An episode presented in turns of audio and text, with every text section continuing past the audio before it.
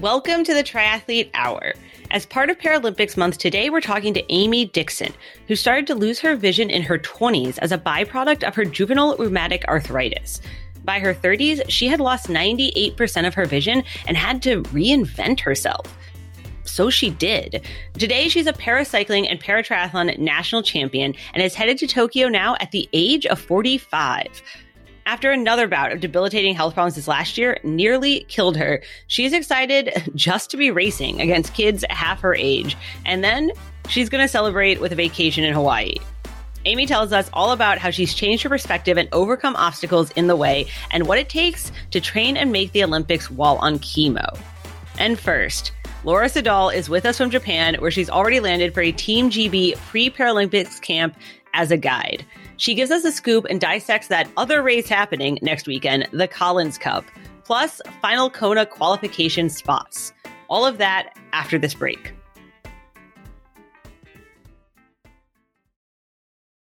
Power your next adventure with Outside Plus. Our Outside Plus membership gives you access not just to exclusive triathlete content, but to content across all our network brands like Backpacker, Velo News, Outside Magazine, and Trail Runner. With an annual membership, you get two magazine subscriptions, two VeloPress books, a library of resources like yoga journal meditation classes and clean eating meal plans, gear and event discounts, access to Gaia GPS, dozens of training plans through today's plan software, and a free Finisher Picks package each year. All for just $99. This is the world's best resource for training, nutrition, know how, and how to's. Join at triathlete.com backslash outside plus. That's outside P L U S one word dot com.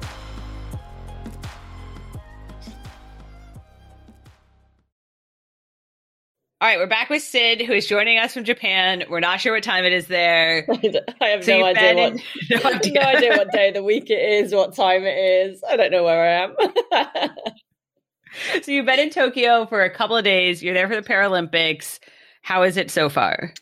Yeah, well, we're actually um, south of Tokyo, down at the bottom of the island in a place called Miyazaki for a holding camp. So um, we had what felt well, it felt like for me about five days of travel because I drove back from Spain and and then kind of a trip down to Heathrow and then flight and then we had a long layover in Tokyo because they do lots of testing right. um, on arrival and so you can't kind of go anywhere out of literally just getting off the plane until that's all come back and checking every bit of paperwork and app that we had to download and stuff like that. Um, and then yeah, and then came straight out here to Miyazaki. So um, this is with the British para triathlon lot. We're in a we're in a hotel here. We've got our own floor. We're fairly um, isolated from the rest of the hotel, for, at least for the first few days. I think we got another day or so. Um, so testing every day and meals sort of get pr- brought to our room or our team room, which is all on one floor. Um, it's uh, yeah, it's definitely humid, um, like, but it's been pretty cloudy and rainy. So um, you kind of come back in from a ride, or like we're so we're, we're free to go out and ride and run and and some of the guys in the open water swim this morning and we've got the pool at the hotel which is 25 meters which we've got access to at certain times. But you come in from riding and running like and you're not sure whether you're wet because it was raining or it's just the humidity. Like i did a i did a pretty easy run yesterday afternoon with Tim Don and we were just chatting away. And we got back to the hotel and we were just stood outside the hotel, like chatting before we then, you know, donned masks and went back inside.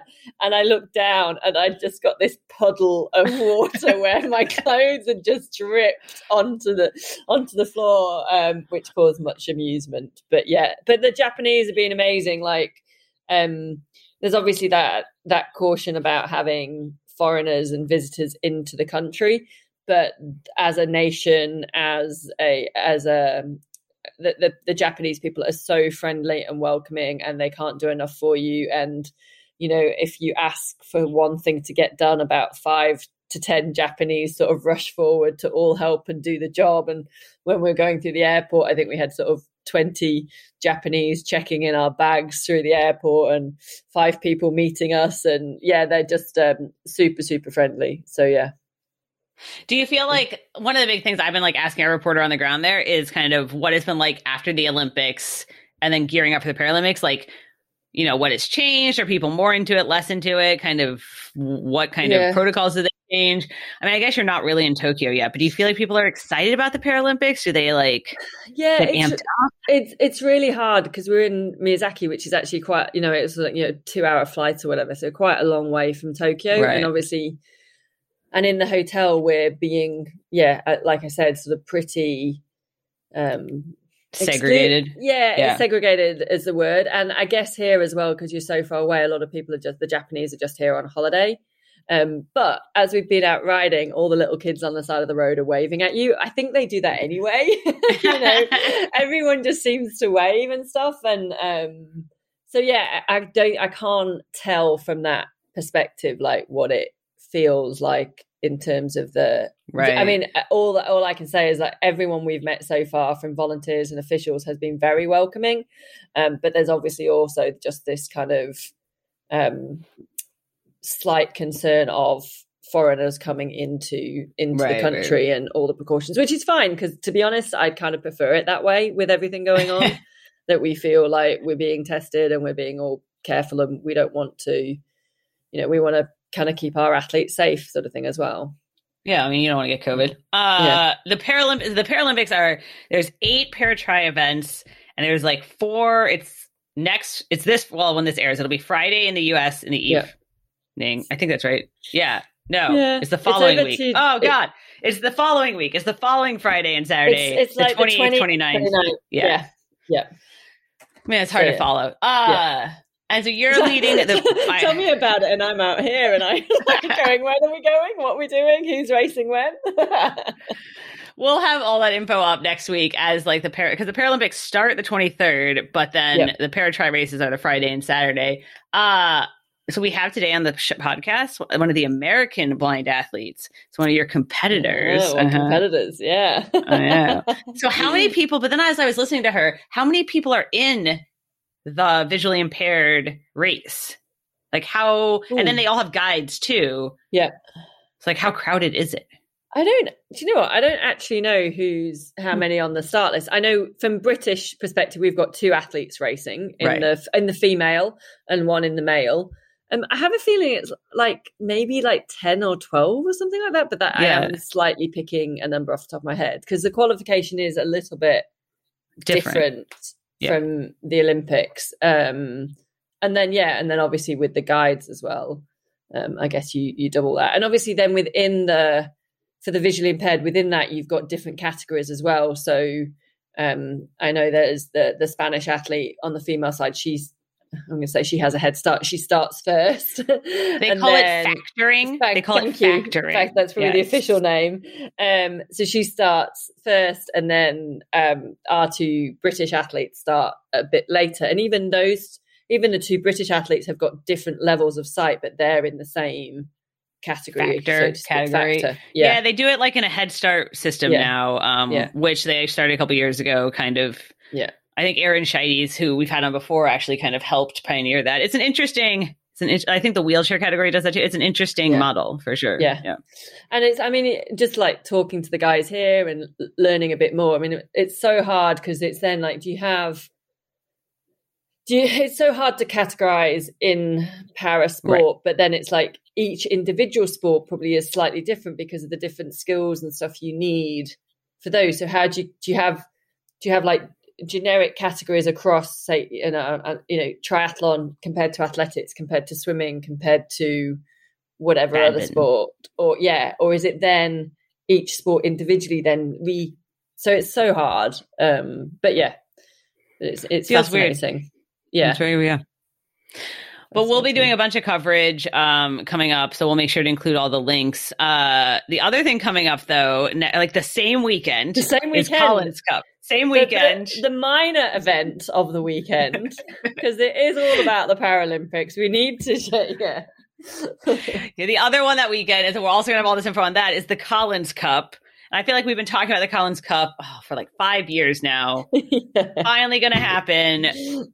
One of my bosses asked me if I think it's going to get canceled at this point. And I was like, I think at this point they're going to put anyone on that start line. Yeah, yeah, they're they're having a race. It's, it's going to be a bit like just if you can get yourself to that start line, you, will be in the team sort of thing. I know it's so funny. It's been going on so long that I think if it had happened when they first announced it, I would have been in the team. like I actually had a ranking at that point, and I, I, think I would have been in the European team. I think I was about fourth in the world or whatever it was at that point when they first announced it. Now I'm like way down, and way down. People keep asking me if I'm going. I'm like, well, I only to carry water bottles if I was, but um, it's, uh, I do like the rankings on a total. I mean, we'll go the total oh. side point. How they've made you a chart too to look how to so you can see how you've gotten worse. I looked yeah. at my chart the other. day. I was like, oh, thanks for making me a chart. Yeah. But yeah, so the Collins Cup finally happening, same weekend as the Paralympics. I feel like we should re-explain. Yes. Brief summary is there are three teams: Team USA versus Team Europe versus Team Internationals. Six men and six women on each team, and they're going to go in like head-to-head races. So it'll be three athletes, one from each team, going and then okay. five minutes yeah. later, the next three, five minutes later, the next three, and they're competing across the 100K distance, the like one they did at Daytona. So it's kind of a little longer than a half. It's yeah. sort of, or no, it's a little shorter than a half. Um, but the idea is each of those matchups, you earn your team a point if you win or second or third. And then one of the teams has the most points and gets a. Did Tiffany. you see they Tiffany trophy? made the trophy is made by Tiffany's silver engraved trophy. Who gets to keep it though? Is what I want to know. I, I, don't know. Is it like you know, like when you used to do sports at school and you won as a team, and then you could have it like for a month of the year, and then you passed it on to your next team member? Maybe they do it like that. Maybe over the yeah. over the year, they if it's well, there's twelve in each team, so maybe each athlete yeah. gets it for a year. That actually uh, makes a, lot more sense a month, for, a month. month. Yeah, yeah. There you go. And then, and I think there's is there a wooden um is it wooden spoke or wooden wheel or wooden? Yeah, it's like a for thing for like who comes in last. last. Yeah. And so I'd, I'd feel left out if I was the team that was in the middle because what do they get? Anything? Like they don't get Tiffany, but, they don't get they don't get any accolade. like man, they did. The reason this has also been like a hot topic. So they so of the twelve people on each team, four men and four women qualified automatically via the rankings, which we've talked like people have opinions about the rankings. Yes. There's pros and cons. But then four people, two men, two, also on each team, also qualified uh, via captain's picks, which is a nice way of saying like discretionary. They just picked, yeah. right? Yeah. And so they announced those last week. So now the teams are final. Uh, and like, I mean, yes. unshockingly, there was some controversy, right? so, yeah. I mean, I, I think their final I, I don't know how it's worked. I don't know if the athletes have confirmed, like, so the automatic people. I don't know whether they've had been given a timeline to confirm whether they're racing or we're just expecting that they're all racing. And then I don't know what happens if anyone doesn't want to race out of that automatic and where it rolls down to. But um, yeah, at the moment, the teams of 12, the six right. men and six women, has been right. announced. Right. Word is there are a spot or two that will be rolling down. I mean, the yeah. discretionary spots they definitely confirmed the people before yeah. they picked them because yeah. I am I'm like positive they asked some other people who turned them down. so, yes. yeah. But it is uh I mean they threw on the US team they threw a couple of Olympians in. So you have Katie Zaferes and Taylor Knibb uh in addition to like all the long course kind of standards. Uh team internationals they kind of went with like I think some more traditional 70.3 picks. But Team Europe is just so, I mean, no one's going to beat Team Europe. You have, uh, God, women. it's like Daniela, Daniela, Holly, Lucy, Anne, Haug. Like, this is just. The- the Impossible. women's the sorry the boys of Europe you need to gonna you have to gonna pull your socks up and up your game because I think the women are going to show you up here and this is me speaking from a European team I actually think Britain should have been their own team because I know I know four, four of the six women are British in Team Europe yeah. Um, the British women are very strong. I mean, they're you know they're pretty much all ranked in the top ten almost um, of the world rankings. I think the men, obviously, you've got two very strong. You've obviously got Jan, you've got uh, Gustav Iden, I think is the other right. European, who's obviously a more of a seventy point three. Well, obviously, Olympic, very dominant, but Olympic, yes. but dominant over the half. Um, and I know that you know the other two, Skipper, Joe Skipper, and Patrick Lange. That you know they've kind of said themselves, we're not suited to this distance, but through mm, the rankings, they're in that automatic qualification. Um, and then, so I think, and then the Europeans, you've also got Sebi Kienle and um, uh, forgotten the uh, fourth member of the team. Um, yeah, Daniel Baekkegard, right? Baekkegard, yes, yeah, Yeah. Um, so, you know, I think it's going to be interesting, but you know, you'd you'd probably say the other teams are not going to waste their best athletes against Jan, probably because right, right. So I guess the regardless. other thing that we should say here oh, yeah, is that there's a right. whole strategy thing where yeah. you get to you draft like who gets to go up against who, and there's like a picking order. So obviously you're gonna like sacrifice someone against Jan yeah. or Daniela. sacrificial lamb. poor guy, poor girl, whoever oh, yeah. it is. so then you try to like put your best people. So then maybe you take like yeah. Rudy von Berg and yeah. put him against like people he might actually like he might be able to beat. Yeah, it's an interesting, and, and, that's going to be interesting on the American side. Um, obviously Taylor Knibb had a, an amazing race, a great race in um, Boulder 70.3 mm-hmm. the other weekend on her road bike, just destroying the field. Are we getting the... her time trial bike for this? I don't know. That's what I, I hope so. I hope so, but she's doing pretty well on the road bike, and obviously she just raced pretty dominant. I think even uh, Flora Duffy mentioned how powerful yeah. um, Taylor Knibb is on the bike from Montreal, which was a short distance, and she looked like she was cruising on that. So, but she's re- so we've seen a little bit of a glimpse of what Taylor Knibb is like over a half distance. Um, so I think that she's going to be pretty strong. Zaferes has never done a half, I don't think. I am not aware of it. So a little bit of an unknown quantity. Obviously, she's super strong, and we know how good she is. But again, like this is her first half distance. So it's not, like, it's not like a full half. It's like a little bit shorter half. than a it, half. It is. So yeah, but it's kind of like, well, where do you play that card? Because no one's really right. going to know. She's obviously maybe you, know, have you ever heard the phrase um, amazing um, she is, but we don't know who she's going to yeah pitch against. There's like a joke where you like the wild card. You don't know what's yeah. going to happen. like yeah. cut the brakes. Yeah, you just put yeah. her in as the wild card. Yeah. yeah. So, but it is going to be interesting. Obviously, um, it's in Slovakia is the other thing. Uh, Samorin, Slovakia, which you know easier for the Europeans to get to, tougher for some of the Americans, Australians. Um, there's a lot going into this. It will be on uh, streamed Every- live every streaming everything. Channel, It'll be on everywhere. everything. Um, big announcement soon, uh, but it should be on our site too, which will be cool so you can watch. So yeah, it'll be you'll be able to watch live. It should be a really good broadcast. Yeah, yeah. They also will have. They've got a like commentary team. Um, That's what I was just yeah. There's about ten of them. I'm just thinking, but they've got some really established commentators, like mm-hmm. of Phil Liggett, who I have to say actually did used to commentate on triathlon. So he's not He's hmm. obviously a very experienced cyclist commentator, and I love I love listening to Phil Liggett. But he actually used to commentate on triathlon, so hmm. he does know the sport a bit. I know we've moved on a lot since then.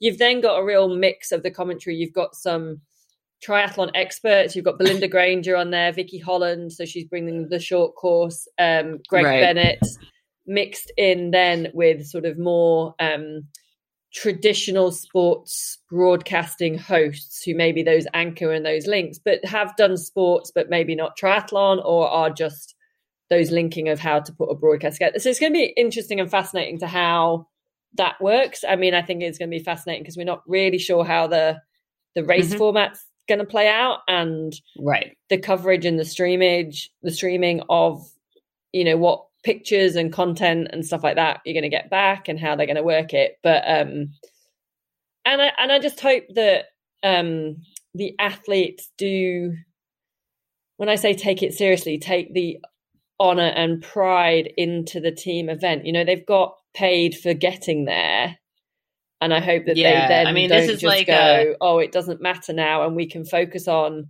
the world 70.3 or Kona down the road and we don't really need to do take this seriously because we've just got a truckload of money for just getting here.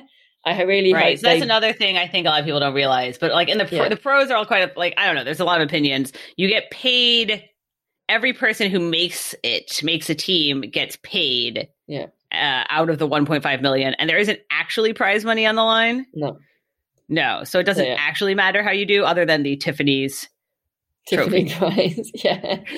So, and that's the thing. I just hope that they you know, and that's hard when, and I'm completely speculating here and being controversial, but that's hard. You know, when you you've got someone like Jan who's mm-hmm. gearing up for Kona, and you've now got these different people, Blummenfelt coming in to race Kona and all of that, and putting right. different challenges on.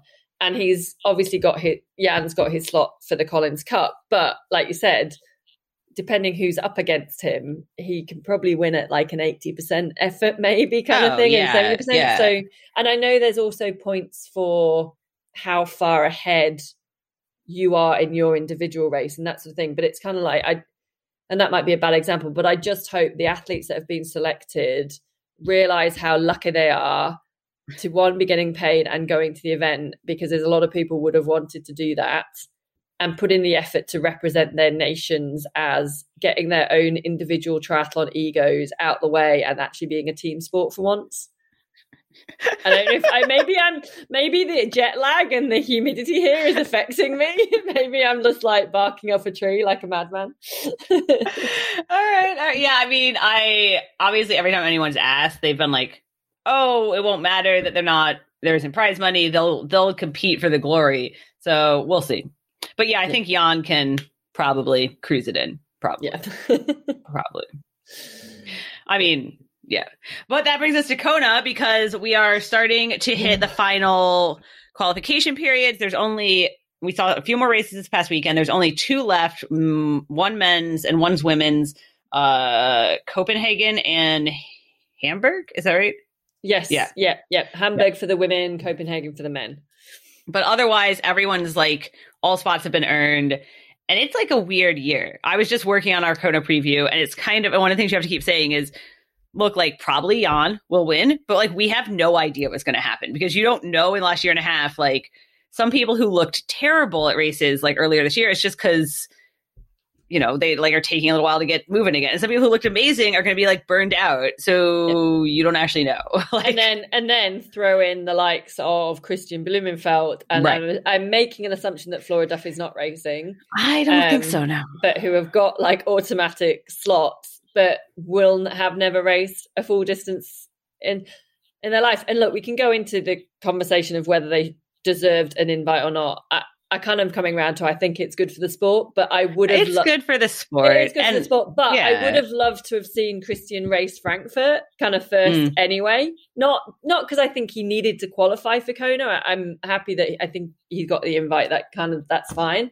But I just would have liked to have seen him race, and then you kind of have an idea. Again, it's like you're going into Kona, going, "Oh right, well he did that," but Whereas now we just Who have knows? no idea. Exactly. He's our wild card. You don't know. Yeah, actually, Lionel's our wild card. Lionel's yeah. always a wild card. So. Yeah, well, he's got to qualify yet, hasn't he? He's got to. he's got to do the Copenhagen um, race, I think. Yeah, but yeah, the I mean, is the I asked Ironman. They said it's the first time they're aware of of Olympic champions being extended an invitation like this. Obviously, like back in the day, different you know Kona qualification like wasn't even really a thing, but yeah. their thing it's the first time. I've seen a few people like, oh well, they didn't earn a spot. You know, there's limited spots. Like, okay, fine, there's limited spots, but I think we can afford like two. And yeah. if you like, if you go and win the Olympics, like you earned it. Like it's fine. I also, yeah, I, I, I think nobody has officially turned one down, but I would be shocked if Flora Duffy took it.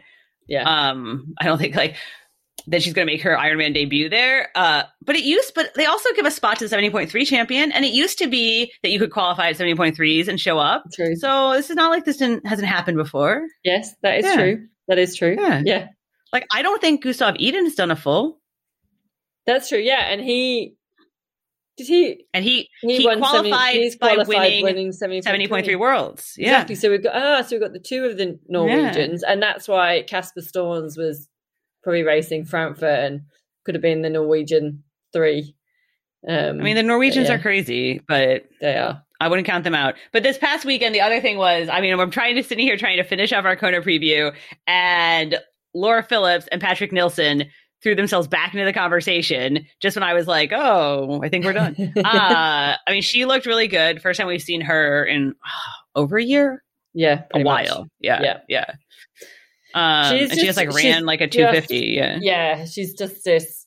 Yeah. She's had a running injury. So she's not, as we sort of been aware, has been running as much, but is just right. supremely talented on the run. And maybe that helped her as well because she does run this fine line, I think, Laura, with being she's either amazing and just this yeah 250 runner and, and everything or she's kind of injured because she's sort of on that fine line. So um yeah she just looked impressive on on the run. There were sort of three of them coming together off the bike um imogen simmons jocelyn mccauley and laura philipp. They'd swum together pretty much and mm-hmm. rode together and then Laura kind of put 20 minutes into them both on the run. Right, right. Yeah. I mean, Imogen was sort of my dark horse pick at one point, um, but she also and, someone we haven't seen all year. And, so. and, that's right. Well, Imogen's been, so she had a really great race, uh, Challenge St. Polten, where she almost held off Annie Haug um, over the half distance. And then unfortunately had a bit of a, again, another run or a, a niggle, um, mm-hmm. which sort of put a, a, meant she didn't do some of the races she'd planned, and so this was kind right. of come back. So again, we don't know. Um, she's got the Kona slot, so I think that's probably the aim. Um, and then we'll see how. I think again, she's such an amazing athlete. We've not really seen that much of her over the last couple of years, but a few glimpses, and I think she's just got a big future ahead as well. Yeah, I mean she's super young and she's also yeah. hilarious. So. Yeah, yes, she is. Yeah. uh, but Nilsson also is the other one that I had had listed in our preview, and then I was like, oh, and I went, I was looking up his stats. He had DNF'd his last oh, five or six Ironmans. I mean, that's I was like, that's a hard bear to get off your shoulders. Period. Even if you're fit. And then he went and won this weekend. So yeah. I'm like, well, all right. running running a two thirty nine. Yeah. Yeah. So I think he might uh might be back. Yes. Yeah. It was um it was pretty close racing. I think um, the um, men's race at Ironman Frankfurt. I know like by the oh yeah, there was like three minutes in the end between the top three, and I know the yeah. places changed a little bit. And, and I think Nilsson only like overtook um Kristian Høgenhaug in like the last couple of k for the win. Um, David McNamee finished missed the finish shoot. He decided he wanted to do an extra lap on the run. I think he was seriously in the uh, in the hurt locker at that point. So had, to, had to double back to make the right hand turn. Uh, sorry, David. Um, but yeah, it was good to see him back as well because he's sort of had a bit of a struggle this year, I think, and I think he's changed I coach saw, now and yeah. Is he retiring though? I thought I saw something that he was going to be done after Kona. Well, I read something. I think again on on you know the world of on the, social on the media, internet, yeah, on the internet, the encyclopedia knowledge of the internet and Twitter. Um, that I think he'd considered retiring and now yeah. is working with um, David um, Tilbury. Oh. no, Tilbury Davis. Yeah, David Tilbury Davis. Yeah, yeah. And Who so is a very kind of, good coach. Yeah. yeah, that's right. And it sounds like that sort of re reinvigorated or they've they've given him another hmm. sort of maybe he'll carry on for a bit longer. Um, so yeah. I do think um well one Hawaii put some more uh, restrictions back in place about gatherings uh, this week because of the rising cases from the from the variants. Um, there's a widespread kind of understanding right now that Ironman will probably get an exception because it's capped at like 50 people or something. Like, yeah, know, it's not going to work. It's not going to work. it's not going to work. Um, so the wide is it's kind of the understanding right now is that Ironman will qualify for one of these like professional event exemptions, but I'm sure there will be a lot of restrictions for travel. And so one of the things I've been kind of keeping my eye on wondering about is the age group race. I think will be heavily American. I think mm. we're going to see a lot of people just like not able to make the trip. Um, well, I don't think Europeans so, can yeah. get in. I don't think Europeans can get into the states still at the moment. Anyway. Oh, really? I thought we yeah. were letting people in. I, oh, I don't know. Then maybe I know. Yeah, I wasn't sure that Europeans were still. Oh, excuse me, were still able were able yet to get in, but it might have changed. I think we're um, letting like pros in. I think the yeah, pro athletes yeah, are able to get in, sorry, but yeah, the, pro, the, regular regulars, I'm not sorry, sure. Sorry, pros are able to get in, yeah, but it, just the general the general age group is if they were racing, I'm not sure they they are able to. So at this point, I mean, we're it's like six weeks out right now, and so it's a little, it's still like hard to say. Like I do expect it to go off, but I also expect it to be there to be surprises that we're like yeah. not going to know what happens that something's going to go down. We're going to have like weird withdrawals or like changes. Yeah. and i think they're going to be even if we get there and we have a full race and we have all the pro field there are going to be uh, people in both the top five men and women that we hadn't like we're not on our radars. Like we, yeah. we don't even yeah. there were people on the start list i had i had never heard of right? Like that's where we're going to be so. Yeah. It's going to be a weird weird race it is, but let's just hope it goes ahead. and you know, similar similar to seventy point three world, because yeah. that's even less. That's what four weeks away, and again, mm-hmm. it's going to be in the same restrictions of people getting in and out of the country or turning up. Yeah, Utah cares yeah. less than Hawaii, so true, true. That is true. And a lot, uh, but a lot will be coming from Europe if they've been at the Collins Cup. 70.3 Worlds will also, I think, be really awesome. I'm kind of hoping yeah. and like knock on something because I think we don't know exactly what people have committed to yet. But I think if we end up with a Daniela versus Holly versus Lucy versus Flora, Flora. versus Emma, like that is going to be an amazing race. Yeah. So yeah, yeah. I think uh, Emma Pallant. Emma, oh gosh, I nearly said it as you Americans say it. Emma Pallant. We were uh, laughing. We were laughing about that the other day. Um, I think Emma Pallant is really showing some good form. Um, you yeah. know, she just won Alcatraz. Um, I think she's just riding this high and has this new lease of confidence and tr- has you know stepped up a level on the swim side of things, which has helped her bike and her run. Um, so I think that's going to be really interesting. But then, yeah, add in the Flora Duffy into the world as well. Um, and I assume it will um, uh, Taylor Knibb be racing. Yeah, I mean, since she understands, so it'll be an interesting. Anyway, I think it's actually. I'm in some ways more excited for that. Yeah. Than than Kona. So. Yeah. But we're excited for everything. There's just so many races. so many. Actually, there was so many races going on this weekend. I was like, couldn't keep up. It was like trying to watch yeah. everything, and on a random time zone. I was like, ah, oh, it's hurting my head. all right, well, stay tuned, guys. We will keep you informed. We'll have all the things about the Paralympics, about the Collins Cup, about 70.3 Worlds, Super League, and about Kona. So, done everything. everything. Thanks, Sid. Uh, we'll see. We'll talk to you again. Thanks, Kelly.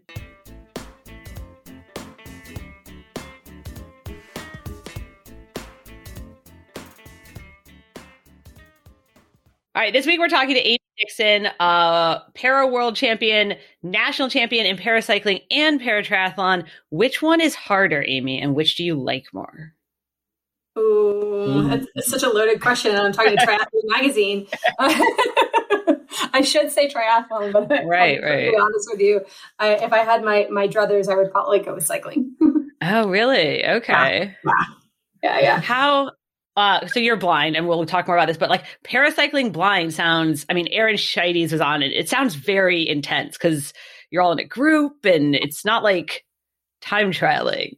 Yeah, no. I mean, we, there's a time trial and there's a road race, and uh, I mean, I, I love time trialing with my guide. It's super fun. I mean, we're, we're both pretty good at it. Um, road racing is exciting, and there's tactics, and I'm uh, fascinated by all of that. Like it's it's just so cool, and watching it play out in a tandem and you know, and it's you, you know like it's it's just a lot harder on a tandem. I mean, you mm-hmm. can't read the read the uh, the group as easily. At- attacks are catastrophic on on a tandem because they can accelerate, you know, so hard compared to a single bike because um, you got two strong people on there. It's super fun. Like I, I, I think I think paracycling is kind of my my my next sport. Okay. All right. So you, I mean, obviously, you're already planning ahead. You're 45, going to Tokyo this summer. I think there's some people competing that are like half your age, right? Oh yeah, two like the the yeah the girl from France is like 22. And mo- most of the girls that I'm racing against are an average of 15 years younger than me. like awesome. So so good. It just makes it hurt so much more. But this extra year, I mean, a year ago, you were like peak fitness, totally ready to go. And then this last year, I know, I mean, we've talked to lots of people where some people had a great extra year here and some people it's just been brutal. And you were in the hospital. I mean, you had blood clots. Like, I, I, I'm pretty sure you almost died, right? About eight months ago. And now you're going to Tokyo. Has that changed kind of your goals and your perception of it? Yeah, for sure. I mean, again, like you said, a year ago, I was, I was in the shape of my life. I, PR'd my 5K. You know, my my bike watts were through the roof. Um, my swim was the best it ever was. I was swimming like 24,000 yards a week. You know, I was, you know, biking, you know, my best and like comfortably, you know, swimming that kind of, you know, yardage. And, um, and then, you know, just my run was going great. I like, I, I didn't have any holes in my fitness. And then, yeah, and then life happened.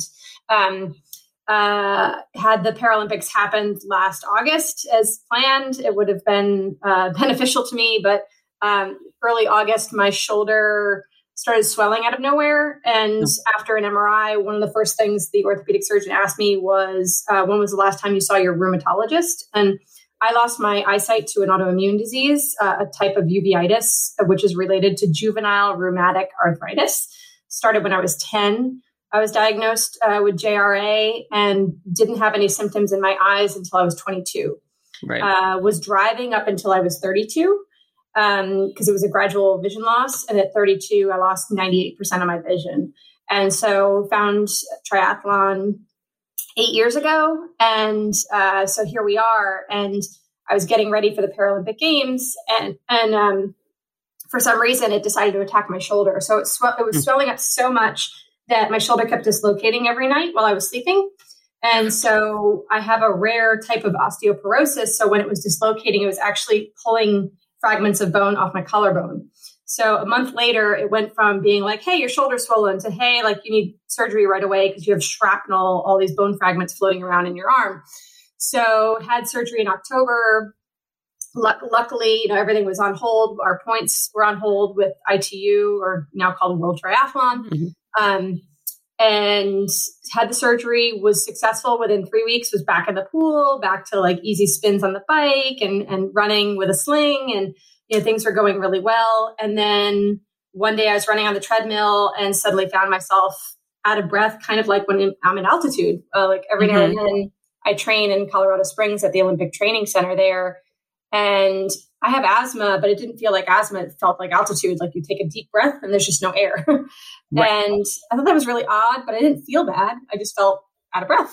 And so I sort of ignored it and went about my business for about a day. And then I had a video visit with actually my rheumatologist. And I was so like, and then, and then this happened.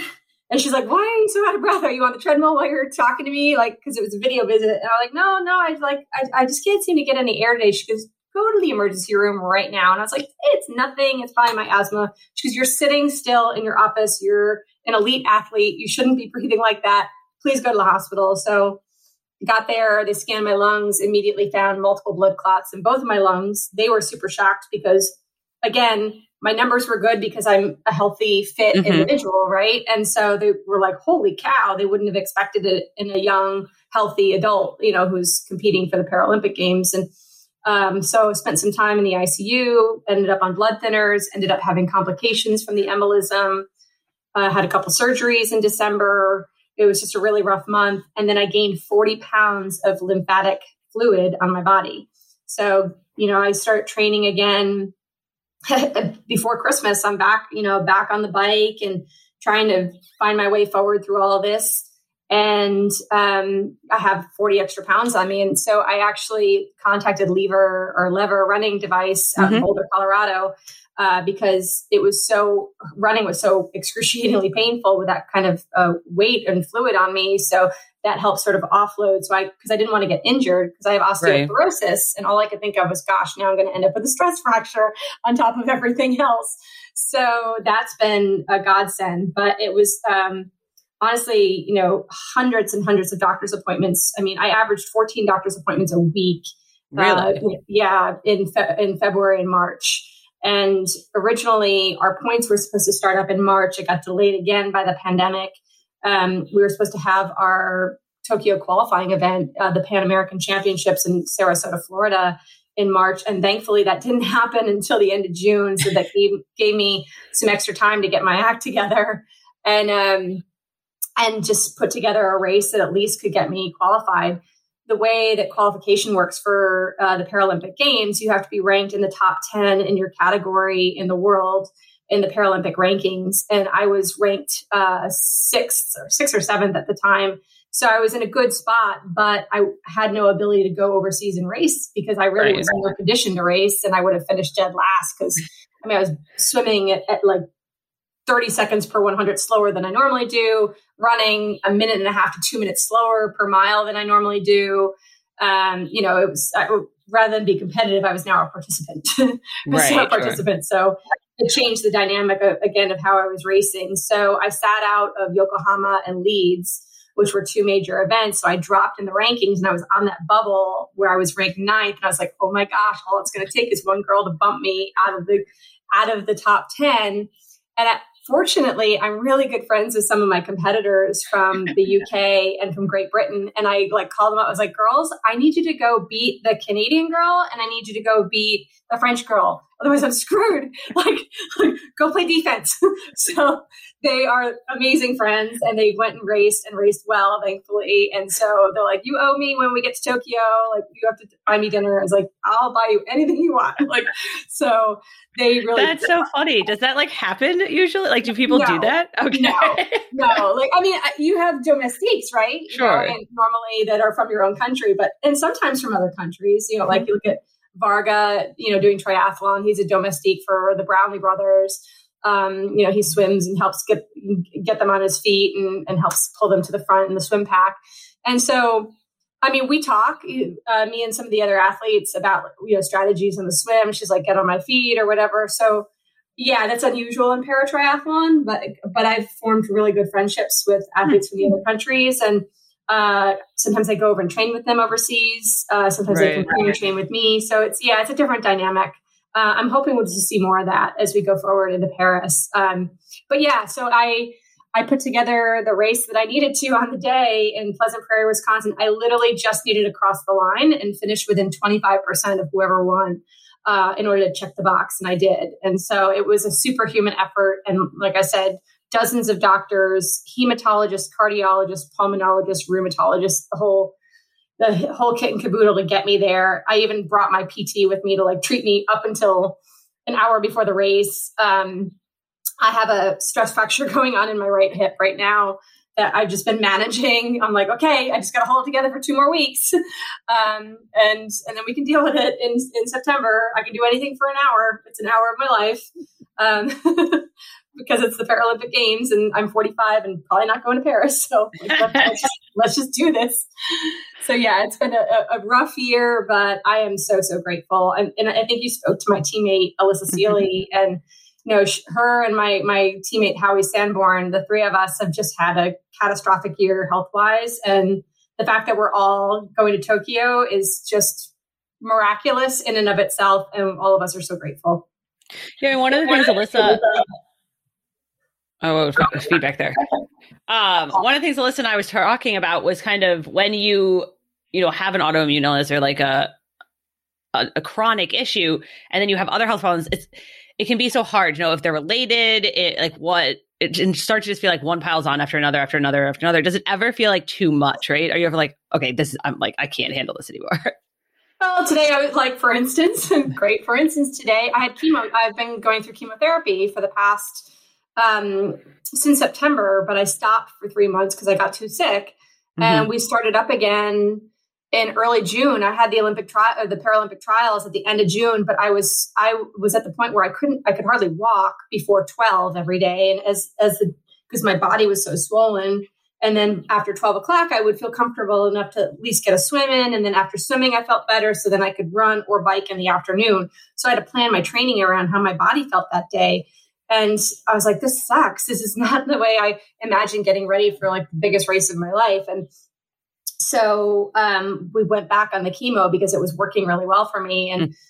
and in the first few doses, I was okay, but it's sort of cumulative. Each week, it it affects me worse and worse. And so I had chemotherapy yesterday, and today I got on for like a pretty hard two hour bike, and I'm doing heat ad- heat adaptation right now to get ready for the heat in Tokyo and I'm not supposed to use a fan. I've got the heat on in my apartment. And about an hour in, my head was pounding. I started getting really nauseous. And I was like, and I normally handle heat really well. I was like, okay, today's not the day. So you just have to take whatever you get on the day. I mean, and that's, you know, I, I get so inspired by watching so many athletes like Sarah True and Aliphine uh, Tuliamuk, you know, the Olympic marathoner and, and, you know, Steph, Steph Rothstein. These are like kind of my idols and I watch what some of them go through and Sarah Piampiano and and um, seeing how they've come back from motherhood and injuries and illness. And so you just kind of have to accept where you are on the day and be willing to kind of change on the fly. And I'm grateful that I have a coach, Ken Oxford, who recognized that and he's like, mm-hmm. it's okay. So let's, we're going to do this instead. Or like, you know, call let's let's call it a wash and rest up and get ready for tomorrow. Just like that never happened. So, um, so today was one of those days, and I'm, I'm like, okay. And, you know, I was disappointed at first, and I was like, well, I've got three hard days of workouts. My coach and my my guide are flying in tonight, and so uh, you know, better to save it for tomorrow when I really need to than like gut, gut myself and make myself really sick today, a day after chemo. So. No, that makes sense. It's always like hard, I think, for elite athletes to know when when to stop and when not to, right? Yeah, because I mean, we uh, we haven't gotten here because we like step down when we don't feel good, or like, or that we're like throw in the towel because like, oh, it's just not going well. So, but it's it. You have to also know, you know. I think one of the things that I, I see consistently, like Molly Seidel, um, who won, mm-hmm. you know, won bronze at the at the Olympic Games in the marathon, you know, only three percent of her volume was high intensity or over race pace. And so like, and when she goes easy, she goes easy. We're talking like eight, nine minute miles. So I think that's really the difference between people who are elite and, and people who are like, you know, new to the sport, or uh, I would, I hate to say like 90% of age groupers, they go and hammer because they think that more is more. More is not always better. It's, uh, you know, it's, it's about the body of work that you put together. And so it's being able to take that lens and kind of zoom out and look mm-hmm. at the mm-hmm. big picture, which is hard because you know right. we're all type A, we're all detail focused. We didn't get in triathlon because we're like, oh, it would be fun and whatever. And like we're like, okay, we want to get this dialed in, and we want all the data, and we want all this stuff. Um, and I'm still that person, but I I also have to know that like one workout is not going to make or break me, and remind myself of like of of putting in putting in the energy where it really really counts is is the important thing.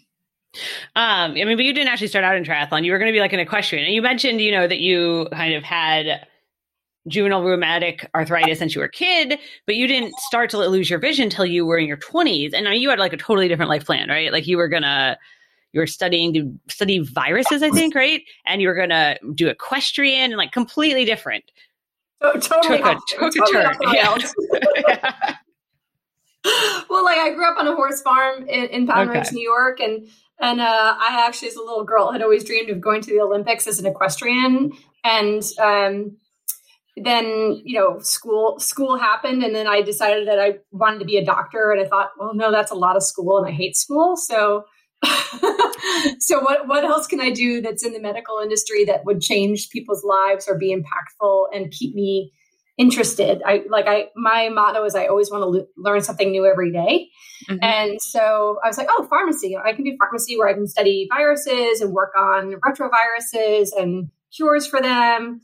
Uh, back then, HIV was so you know devastating a lot of the population, and that really interested in me. Interested me, and there was a big pharma company near where I lived called Boehringer Ingelheim, big German company so that was where my interest lied. And I applied to pharmacy school at the University of Connecticut. And halfway through school is when I got diagnosed with my eye disease, and they made it very clear you can't be a blind pharmacist. So, uh, huh. so really, bu- really big bummer. And at that time, um, uh, a lot of things happened. My father passed away, and I had stopped riding in college because I couldn't afford to. And my father passed away and left me his horse. And I thought, oh, great! I've just inher- inherited a very expensive four-legged creature that I now have to take care of, in addition to like paying my tuition and working at night in the restaurant business in order to pay for school. How am I going to do this? And so uh, I just started wait- waiting tables like crazy to pay for the horse, and then I started teaching lessons on the horse in order to make him pay for himself and started competing and it was like, oh yeah, I forgot that I'm actually pretty good at this. And um, started teaching more, and then I started competing down in Florida and up and down the East Coast and doing you know national kind of stuff, and um, really enjoyed it. And then my vision just continued to deteriorate. And at that point, I was working at night as a sommelier, as a wine expert in the restaurant business. And I thought, huh, with my vision, I can do this for the rest of my life because I, all I need is my nose and my palate. So I decided to switch to that as a career and keep the horse thing as a hobby um, and teach for as long as I could until until I couldn't essentially. And then eventually, uh, I had to stop working in the wine business because my health deteriorated again. My disease came out of remission when I was in my early 30s.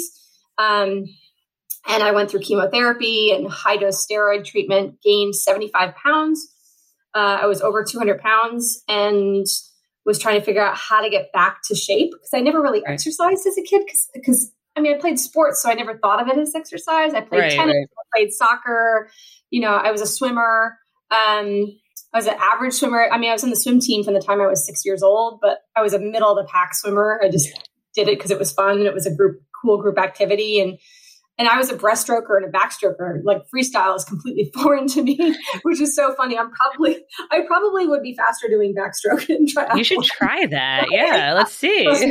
I know my coach came out here a couple months ago and he watched me doing backstroke during the cool down. He's like, wow.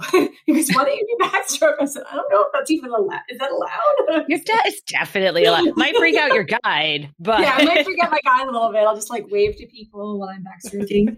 Um, say hi to the to the kayakers that are keeping yeah. us safe.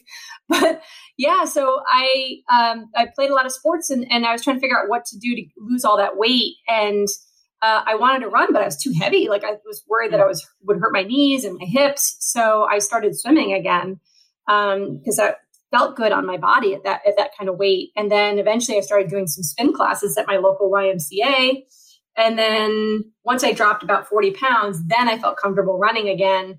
And but my vision was so diminished. Um, and I have what's called photopsia. Even though I have a little bit of vision through like a tiny little hole, um, I can see somebody's face. When I look at their face, I can see a quarter of their face. I can see their right eye, part of their nose, and part of their cheek and their forehead, but that's okay. it. The rest of their face is missing. Their mouth is missing, all that. And so the higher my heart rate is, above a heart rate about 162, uh, my vision turns white and I can't see anything. So huh. on the treadmill, I was terrified because I was so out of shape. My heart rate would go sky high and I couldn't see anything. I was like, oh my gosh, I'm going to be one of those YouTube videos that like I go shooting off the back of the treadmill, like blind person goes airborne. It's going to be go viral. I was like, that's not what I want to be known for. So I took one of those elastic therabands and tied myself to the treadmill and, held on for dear life. I was like, okay, we're doing this before, the days before AlterG, I guess. Right, right. Huh. and so someone, uh, Carolyn Gaynor, uh, who's a, who's guided many many blind athletes for uh, Ironman, sprint distance, Olympic distance triathlons she lived in New York City I lived in Connecticut at the time. She contacted me through social media and said, Hey, you're swimming, biking, and running indoors. You ever thought about doing a triathlon? She's like, Come on over to the dark side. I was like, I'll try anything once, twice if I like it. So did my first race eight years ago and here we are, uh, eight okay. years later, going to Tokyo. Yeah, I mean it's like uh you just like said it all really fast, but it was like a lot of things. Was it hard to kind of make all those transitions along the way, you know, like change like you had to you had to kind of adjust your plans like multiple times in that. Yeah, I mean like I'm I'm the queen of plan B, C and D, right? Uh, I mean you have to be. Uh, um well, I mean it just by design because there's I, I always tell people there is always always a solution to every problem. You just may not like it. And right. so right? It may be really uncomfortable or it may be so counter to what you had planned. You're like, no way, that's not an option. Well, it is an option. You always, always, always have options. It's just, they just kind of suck sometimes. so um, I just was trying to figure out what was the most that I could do with what I currently had. And, and that's always like, okay, what's the next thing I could do? What's the next mm-hmm. thing? Okay, I did this. I rode a bike indoors. Can I ride a bike outdoors? Okay, yes, around my condo complex when there's no cars, maybe. Like, you know, right, so right, like, right. okay, uh, you know, things like that. So trying to figure out pushing the envelope. Okay, what's what's the next kind of cool thing I can do? And then as I got involved in more and more um, para athletics and like Achilles International, which is a big group in New York City mm-hmm. of disabled uh, athletes. They do a lot of marathons and triathlons um, I started training with them once a week, taking the train into New York City and meeting, finally meeting other athletes like me. I'd never really met people that had uh, um, vision loss and seeing some of them were attorneys, some were researchers at a university, you know, some were had were um, uh, were in the medical profession. I was like, wow, like how are they doing all this with vision loss? And it really inspired me and realized that wow, I'm I'm really limiting myself in in my mind, and so it just opened me up to what was possible. Okay. When what was it about triathlon that made you like this is hard. this is my thing because it's hard. it's hard. So what's the hardest thing I can possibly do? oh, I feel I feel like that's that's like triathlon's like thing, right? Like what's the hardest thing I can think of? I'll do that. yeah. and everybody's like, "Oh, when are you going to go over to Ironman?" I'm like, yeah, no, I don't have a. Des- I have no desire to run 26 miles ever. Okay. Ever. Okay. They're like, "Oh, are you going to do a marathon?" Like, no. Now watch, I'm going to like end up signing up for California International Marathon this year. Like, yeah, I other, like. I'm, I'm sensing. Yeah, that that's going to happen. So you're gonna you're gonna replay this interview in like mm-hmm. two months and be like, "Remember when you said you were never doing a marathon?" But I just like I have ADHD. There is no way I could handle like four hours of running. this just sounds like sounds like the, my worst nightmare. Okay. The only the, the only good the, the best thing about being blind is that you're you like you're stuck with another person the entire time, so you have somebody to talk to. Do you okay? But you have you had the same guy. I mean, we were talking about your guide before we started, and she's it's Kirsten Sass, won a ton of nationals, really good. You don't actually talk while you're racing, right? Do, I mean, I mean, I mean well, wait, it depends on it, right. it might be monosyllabic communication, okay. like left, right, stop, like help. it's not like conversations. It, you know, ironically, it was at the Paralympic trials a couple okay. months ago because I was under. Again, I went into that that race, you know, as healthy as I could be, but not as healthy as right. I as I wanted to be, and so I was under very strict instructions to like just hit the criteria that I needed to hit. It wasn't like go bury yourself and end up in the hospital kind of race. So I literally headed out of transition at like seven minute pace and she like grabs my arm and she's like, hold on, sister, this isn't what we agreed to. I'm like, like so frustrated. So she's like, here's what we're going to do. She goes, when I do an Ironman, she goes, I dedicate every mile to somebody that's helped me on my journey. And she goes, so we only have a 5K, so we're going to run out of time really quick.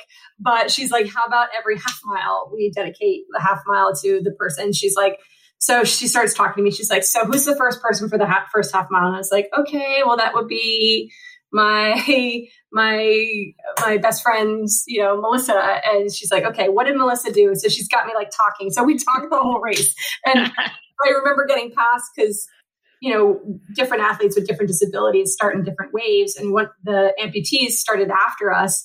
And my teammate, Jamie Brown, who's going to Tokyo also, he passed me at one point. He's like, ladies, it's a race. Cut the chit chat. Let's go. And I'm like, I'm doing what I'm told. I'm going slow on purpose. Like, I swear. So, so yeah, okay. so to answer your question, sometimes we do talk, but when I'm actually competing and trying to go for a medal, no, there's not a lot of talking. Um, not so much then, yeah. No, like during the swim, for instance, again, I have a little bit of vision, so I like we'll get on the pontoon and she'll like take my arm and point it in the direction of where the first buoy is. She's like, okay, the first buoy's at your one o'clock or your eleven o'clock, and it's about 300 meters. So um, we'll pre-discuss. She's like, okay, when we get to the when we get five strokes out from the buoy, I'm going to yell buoy, and then when we get to the buoy, I'm going to start saying right, right, right, and I'll stop saying right once we are lined up with the next buoy. So, um, so she just basically water polo crawls with her head in the air as we're going around the buoy, and, I, I, swing around. Usually, it's I, I, always go on the left. So depending upon depending mm-hmm. on the course, if it's a going clockwise. Um, and then I'll I'll, I'll line up next to her because she's never allowed to get ahead of me in the swim. That's oh really? Yeah, it's a very important rule. You'll get disqualified. There's like people out there like watching paddle boards and videotaping and stuff. Unfortunately, not enough. And like that's mm. one of my frustrations with uh, the visually impaired category in triathlon. A lot of athletes get dragged uh, by their guide. Um, it's we've we've filmed other athletes from other countries literally mm-hmm. like taking the tether and hiking it up as high as they can in their groin and their guide is clearly swimming really hard and the athlete is sort of like cruising long huh. strokes and i'm like that girl is getting pulled like you can see that she's just like getting towed along. I'm like, wow. So yes, it, I I wish they were more strict about it. That's one of my frustrations with para triathlon. But you know, it's the Paralympics, so there's going to be a lot of TV cameras on them. So hopefully, people will be be behaving. Yeah, yeah, it's interesting. The whole guide. I mean, I've talked. I talked to Erin about it, talked about it, but the whole guide uh, athlete relationship is like fascinating. I mean, you guys have been working together for like four years. She's coming out tomorrow. You're going to practice more. But then sometimes people just get thrown like, hey, guy dropped out, need a new person who's around. That's what happened. And that's how yeah. I met her. Like literally, we we had never been, even been on a bike together. We only talked on the phone, and we met in Japan four years ago. And and in the city of Yokohama, it's a, a, a, town ordinance that it's against the law for two people to ride on a bike together. Really? And so only in the race scenario are you allowed to be two people on a bike. And so because of this weird law, the race organizers set up like a, a little practice course the day before the race on a loading dock with a bunch of cones where we literally went out and back, down, up and down this, this loading dock on, on, on a wooden dock on a tandem in the pouring rain with a bunch of Japanese volunteers just clapping, like, Yay, America! Like as, we, as we rode down, did a 180 degree turn, and went back like 10 times. We're like, what is going on? This is like the lamest practice ever. Why is this a law? Yeah. I don't know. It's so strange. I don't know if it's a huh. it's a health, you know, health department kind of thing where it's like I don't know, yeah. they're very they're very concerned about spatial you know, constraints and things like that. So, yeah, so you can't ride with your guide. So, that was not a really good practice considering Yokohama is one of the most technical courses on the whole circuit. It looks like a toddler drew on a map. It's like left, right, left, right, right cobblestones, bar- barricades, super narrow, skinny areas, and then pavement with um, with uh, painting on it, you know, like crosswalks and things like that in the rain. So I was like, we're gonna die. so, but we didn't. but we didn't. Yeah, so, I, so after when we we ended up having the fastest bike split of the day, and I thought, gosh, like once we got through the race and we made it through safely and crossed the finish line, she and I looked at each other like. That was so fun. I wanted to go do another lap on the bike course. And she goes, Yeah, it was amazing. She goes, Would you race with me again? I'm like, Are you kidding? Would you race with me again? And So and that was it. We've been working together ever since. All right. You're like, what if we actually practice? We could be good. Can you imagine if we actually had time on a bike together? we would be amazing. so, so that's when we decided we, you know, we would have done paracycling nationals this year, except it was like within a week of USA uh, para triathlon nationals, and it. I was like, that's a lot of travel. It was in Idaho too. It was kind of difficult to get to. Right. But next year, I get to do all the fun things all the fun things. okay. so right now though she's flying out your coach is flying out um, you weren't able to go to team camp in kona because of the chemo but you guys are obviously you're gonna have your own little camp yep. what does training and then you're leaving in a week or so i mean for, for right now by the time this airs you'll have left but yeah what does training look like right now what do you do like when you come when she comes to practice like how does that Tomorrow we are going to. Well, I, am not running on dry land right now, so we won't really do any running together, uh, except for like maybe some transition practice. Mm-hmm. Um, yeah, I only need, as my coach says, I only need to run once on race day on dry land. so we just need to preserve my hip until then. But tomorrow we're going to go to a big empty parking lot. Actually, ironically, at Canyon Bikes, uh, Canyon mm-hmm. Bicycles has their their New US headquarters, headquarters out here. Yeah uh, and they're closed because of the pandemic. So we're like, cool, we have a big empty lot. We're going to go set up some cones and do some, you know, turn practice and do some high speed cornering and stuff. So that'll be fun tomorrow on the tandem. We, we she and I always enjoy kind of stuff like that, like skill skill stuff. And it's you know it's very interesting. You know, power distri- distribution. We've been playing around with that. We both have power meter pedals. Um, so trying to figure out you know who's putting out what watts and and how to conserve my energy for the run where I really need it. And and it's easier to do that in a time trial situation, but the more technical the course is, the more power I'm going to need to put out on the back of the bike. So yeah, it'll it'll be fun to kind of measure that tomorrow after the skills. And then we're going to do some work in the pool, more technical again, more technical stuff with my coach. And then Saturday we're going to go down to Fiesta Island here in San Diego and do some like hard efforts, uh, like you know, you know, two or three k efforts uh, around the island um, with either a short runoff um, and lots of transition practice. So just getting okay. on, you know, T1, T2, T1, T2, like probably 20 of them until we can get it down to under like 20 seconds or something. and then, yeah, we, we're pretty, like our, our T2 is pretty fast. It's usually like max 30 seconds. Um, but uh, T1, getting an aero helmet on is really hard fast. like, right. Uh, and so, uh, that that's been a challenge. Um, and I have a hernia that likes to pop out when I bend over to pull my shoes on, so I have to be very careful about that. The wonders of being 45 and being a triathlete. but yeah, all these things that we have to consider, you know, on, on race day. So we'll do that, and then um, uh, we're going to meet with my PT and go through some strength and and uh, activation exercises for both Kirsten and I And then Sunday, we do open water swim practice. My coach will be on a paddleboard and do some filming of us. And we're going to, again, work on that position.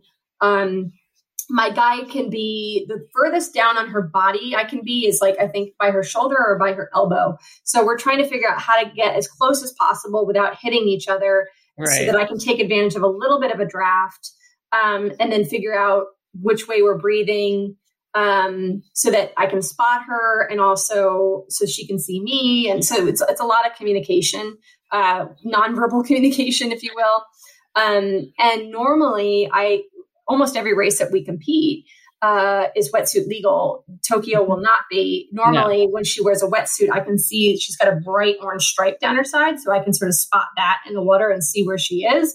I'm not going to be able to do that in Tokyo. We're going to have navy blue uniforms that are going to blend into the ocean. So I have to do everything by feel. So we're just going to have to get lots of time in the ocean next week while she's here and just practice that. So um, yeah, so we'll be doing that. And then we're just going to do a nice, fun, long ride on Sunday with my coach before he heads back on the tandem, just get some mileage in and practice standing up. Standing up is really hard on the tandem. Oh, really? Huh. Yeah, uh, it takes a lot of communication and it takes a lot of gas out of your legs. So and there's a lot of turns, as you probably saw on the Tokyo Olympic course. Um, so burning those matches and, and knowing when to when to really go hard. So it's a lot of big accelerations. It's the same course, right? But I mean, your guys' race is about half, give or take, yeah, distance, yeah. right? So we're, we're a sprint distance. They were they were Olympic distance, so it'll be it'll be 20k on the bike. So you're just doing fewer laps, is the idea? Same course? Yeah, yeah, okay. yeah. And are you guys? I mean, obviously we know the Tokyo situation was super weird. Everyone had all these protocols, all this stuff. Uh, I would imagine it's like even crazier for the Paralympics because you also have like guides and gear, all this extra weird, not weird, you know, different gear and different people gear, yeah. and yeah. And so, I mean, how complicated has it been kind of getting ready? Uh, it's very stressful. I'm not gonna lie. I mean, I had we had to download seven different apps on our phone. Um, okay. I had to go. We had to buy a six foot long charging cord for our cell phones because they're going to be tracking us on Google Maps, and we're not allowed to be more than six, less than six feet uh, near another athlete from another country, and they can tell that by tracking us on our phones. So yeah, so there's a lot of like very strict protocols. Um, we also have to buy an exterior battery pack for our phone because we are not allowed to be without battery at any time. Um, like our phones have to constantly be on and running so they can track us. Uh, so there's a lot of lot of like there was an 82 page manual that I sat on Sunday and had to read all day um, huh. To to prepare for the game. So it's a lot of logistics and learning where the training facilities are, learning where sports medicine is, what you know, what kind of access you have to different facilities, I have major dietary restrictions, so trying to plan what food like I have to bring some food. Um, right. I have a ton of medications, and I have to bring my chemo drugs with me, which need to be refrigerated. So so many so many things that have to so much packing. We it looks like a circus when we when we go. It's gonna be yeah, so like that sounds complicated. it's so. nuts. You know, and then race you know race wheels, spare wheels. You know the usual triath. I mean, no triathlete travels light. No. I was watching a lot of the, the, the girls heading to WTCS up in Montreal, and you know some of them have two bikes because they're coming straight from the Olympics to Canada. It's it's a lot of a lot of stuff. Oh yeah, and there's like a quarantine in Canada. That they've all been like sitting in hotels, and it's all crazy. Yeah, yeah. I mean, we're we're lucky that we're you know at least in the we're in the village, um, and not you know quarantined outside of that. So, but we get tested every day and we start testing every day next week before we leave. And have you gotten the sense that, because I was talking to, you know, we had some reporters in Japan and I've been talking to them a little bit about kind of post Olympics, pre Paralympics, like how, what's the vibe? Have you gotten the sense that, you know, there are going to be spectators, that they're excited, that this is going to be a big deal? Like, do we know? I have no idea. Mm-hmm. I mean, I, Japan is my favorite place that I've ever raced, other than okay. maybe Northern Italy and Australia. And I um I would say they are they love triathlon over there. Like love, love, love. I mean, people show up, they're all kitted out, they're super proud. They show up with like their road bikes or their tri bikes to watch the Yokohama race every year, and they're they look like incredibly professional. They're better dressed than all of us, and they are diehard triathlon fans. So that's super fun. You know, some of them knew us and researched us before we got there. So the Japanese public really loves our sport. And so that we always get treated like celebrities and people want to take pictures and selfies with us. And it's, it's such a cool vibe whenever I race there. Um, I would say Rio is the only other place that I've seen people like be like, "Oh my gosh, Americans! Wow, you, you do triathlon, so cool!" Like, so that's really wild. Um, so I'm hoping, I, I imagine it's going to be the same when we, when we, head there for the Paralympic Games, and I'm hoping that we'll have a little bit of spectators. Right. But honestly, if you think of it this way, you know, triathlon's not a super spectator friendly sport, and that you're going to just see a bike pack go like by, like, oh hey, there she goes, that was awesome. I saw her for like five seconds. Right. I mean, I always watch all the WTs. Like even when I was in Yokohama, I watched the the pro uh, men and women on on World Triathlon's uh, website because it's way better viewing. They've got drone footage and they've got the you know follow cameras on the motorcycle, so it's easier to view triathlon on TV. So right. it's not super easy to spectate. I mean, it's fun. Don't get me wrong, but you're not getting the whole picture of like what's happening, like who got a flat, who crashed, who did, you know, what's what's going on, who made a pass on the run. You can't see all no. that. I feel so, like yeah, no, no. Triathlon's so like notoriously not yeah. fun to spectate. Yeah. No, it's not. So it's not like swimming. So I feel worse for people like swimmers, mm. um, track and field, where you're in a stadium and you're used to having like that energy around you. Triathlon, we don't generally have. I mean, sometimes we have a little bit of spectation, but it's not like those other sports. So I'm I'm okay with it. Okay. All right. What is your all right, let's what is your goal? What is your goal for Tokyo? We're just gonna enjoy the Don't ride. Die. Yeah. don't die in the heat. No. like short term goal, don't die. Long like, goal. Yeah. Stretch stretch goal would be top five. Um okay and uh, and uh, you know that would have to be everything coming coming together on the day based on the level of training I'm at right now. Uh, I would say probably top eight. My goal is top eight because you get a certificate for if you finish in the top eight. So I'm like, okay, that would be really cool. My race number is ten, so beat your race number, right?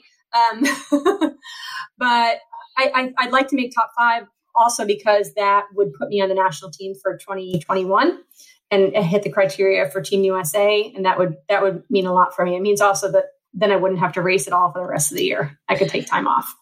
If I if I don't hit top five, it means I have to keep racing and, and chasing points and going right. to World Cups in like uh, in Turkey and in um, Portugal in order mm. to secure my slot for next season. So, okay. so and if you get time off, what are you going to do with it? What is your plan? I have never been to Hawaii. Um, I'm super bummed because my teammates are there this week. Uh, Kirsten and I just got a really generous sponsorship from Toyota, uh, along with my teammates. So we're like, let's do an Airbnb. Our families didn't get the chance to come and see us in Tokyo. Let's just like go there, ride bikes, cook, and enjoy ourselves and swim in the ocean for a week. So I think that's what we're going to plan on doing. That's awesome. Yeah. Right? Yeah. like it's, you know, we've been working, you know, four years really, really hard for this together. And so, yeah, it's, and it's, it's hard because like, you know, we both come from like normal blue collar families and, you know, my family doesn't really travel out of the country ever. And so, um, they've been saving for years to go to Tokyo. Mm. It's going to be their one big trip. And now it's not happening. So, I'm really bummed about that. Although, again, Toyota stepped up and USA Triathlon stepped up, and they're doing a big viewing party at the Olympic Training Center and Paralympic Training Center in Colorado um, at, at, the Springs. So they're flying all of our parents out there um, for a big party. So that's cool. So at least they'll be around other families from Team USA and get to celebrate together and watch watch our watch our race. But again, it's not the same as obviously having them there in Japan. Right, right, right. No, that makes sense. Well, Hawaii it is. Hawaii sounds fine too. That's why it's okay. Cool. Well, thank you so much for chatting with us, and good luck uh, in Tokyo. And we will have all the like how to watch information up on our site next week because I keep losing track of days. But it's the 27th and 28th are the triathlon days. 28. Yeah. Yeah. Yeah. Right. Yeah. It'll be 5:30 Eastern time, uh, and then and 2:30 Pacific. So. Right. Right. Cool. Cool. Well, good luck. Thanks. Thanks to Amy and to Sid. Good luck to both of you in Tokyo. We'll have more info on how to watch next week before the races happen. Keep listening and keep training.